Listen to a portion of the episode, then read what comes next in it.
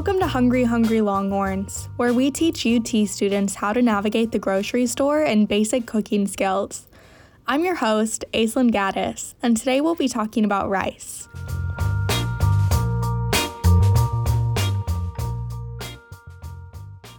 First, what to look for in the grocery store. Rice is a great thing to always have in your pantry. It's a really good thing to buy in bulk to save money, but it also might take some trial and error to figure out what type of rice you like best. Let's run down the main types of rice. There are thousands of types of rice, but these are the most versatile and the ones you're most likely to see in the grocery store. First off, all the rices I'll talk about are long grain rice. There's also short grain and medium grain rice, usually used for sushi and risotto respectively. But for basic at home cooking, you're going to want long grain. There's also white rice and brown rice. White rice is just milled longer than brown rice, so brown rice will tend to have a nuttier flavor and slightly chewier texture, but also has more fiber and nutritional value than white rice. We'll hear more about this from a dietitian later. There's basmati rice, which is the longest rice. It's nutty and aromatic, and it's most commonly used in curry or pilaf. Then there's jasmine rice, which is pretty similar to basmati, but it's slightly shorter. It also has a nutty aroma, and they can be used pretty much interchangeably. It's most commonly used in Thai food because that's the region where it originated. Then there's long grain white rice or brown rice. Now, both basmati and jasmine rice are long grain white rice and brown rice, but when you're in the grocery store, you might see something just labeled white rice or brown rice and this will be an unnamed variety usually grown in the US. This is basically traditional American rice and doesn't have a strong flavor or aroma.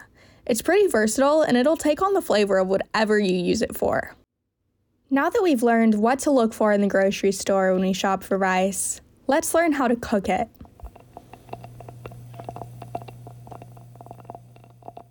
Now, you might have heard to rinse or soak your rice before you cook it. This helps to remove excess starch and can help the grains be more separate once cooked. Whether you do this or not depends a lot on what type of rice you're cooking and what you're going to use it for. When you're just starting out, I'd recommend only rinsing or soaking your rice if the bag instructions or the recipe you're following tells you to. Cooking rice, you're going to want to combine water and your rice in a medium to large sized pot that you have a lid for. The ratio is usually one part rice and two parts water, but your rice will have a chart on the bag. You can also substitute chicken or vegetable stock for water to give the rice more flavor. Put the water and rice on your stove on the highest setting and wait for it to boil. Once it boils, you can put your lid on and reduce the heat on your stove to medium low, around 3 if your stove has numbers. And this is the most important thing. After you put the lid on, set a timer for however long the bag says. This is usually around 15 to 20 minutes, and then do not take the lid off. The steam cooks the rice, and if you take the lid off, all that steam goes out. This is not like pasta where you're supposed to occasionally stir it. Just leave the lid on until your timer goes off. Once your timer goes off, then you can lift the lid and check if the water is all absorbed and evaporated. If there's still some water, recover and wait a few more minutes. Sometimes the rice will stick to the bottom and sides of your pot, which can be annoying, but there are a few things you can do to prevent this. You can rinse your rice beforehand. You can add a splash of oil to your water. You can add butter to the rice once it's done. You can also leave the lid on your rice after it's done for a few more minutes, and the steam can help the rice unstick from the bottom. Congratulations! You just made a pot of rice.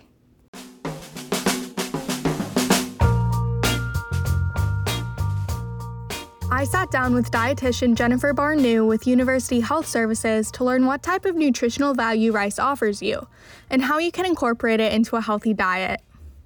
For rice, the nutritional content that we're getting from that is primarily going to be our complex carbs, right? Um, so that's going to be our main and preferred energy source and fuel for the brain and for our bodies.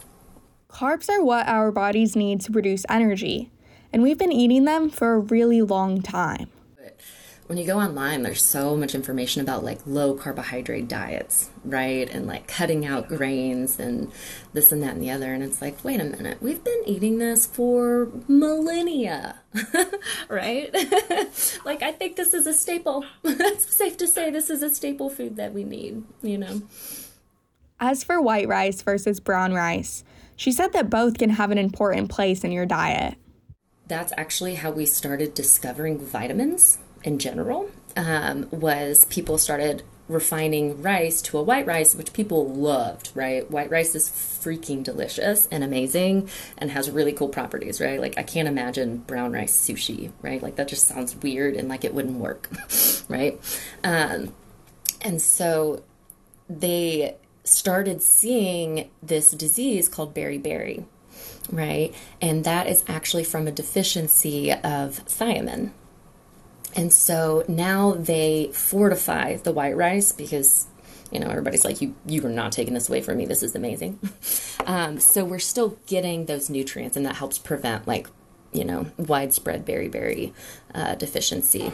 So nutritional content wise brown rice is going to be what we call more nutrient dense right? So we're getting more micronutrients, more antioxidants, more fiber in a serving of brown rice than we are with white rice. But then when you look at white rice, you know, it's got a greater convenience factor, right? So it's faster to prepare. Um, it also has different culinary purposes around the world, right? And we don't want to like totally knock those up down, right? And it's very delicious. And so there's there's kind of a balance, right? When it comes to how much you should be eating rice per day or per week, every meal should have a complex carb. But because of rice's arsenic content, you shouldn't eat more than two servings a day. What I found was about a serving a day puts you at about 50% of the minimal risk level, right? So they've established an amount of arsenic that it's like pretty safe to consume right? If you get two servings of rice per day, that puts you like right at the top end of that range. So I would recommend, you know, keeping it to that two times a day at the most.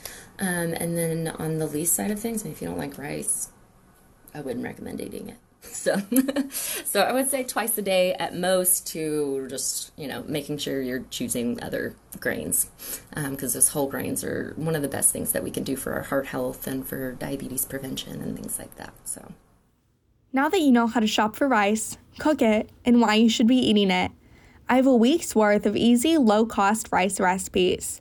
You can go to the link in the show notes to get the full recipes as well as a $50 shopping list. This week's recipes are a Mediterranean style bowl, fried rice, red rice, and cilantro lime rice.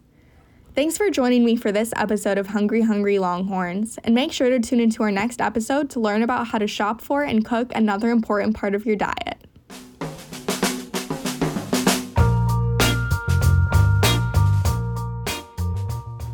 This episode was a production of the Daily Texan Audio Department. Reported and edited by me, Aislyn Gaddis. Music is by Poddington Bear. Thanks for listening.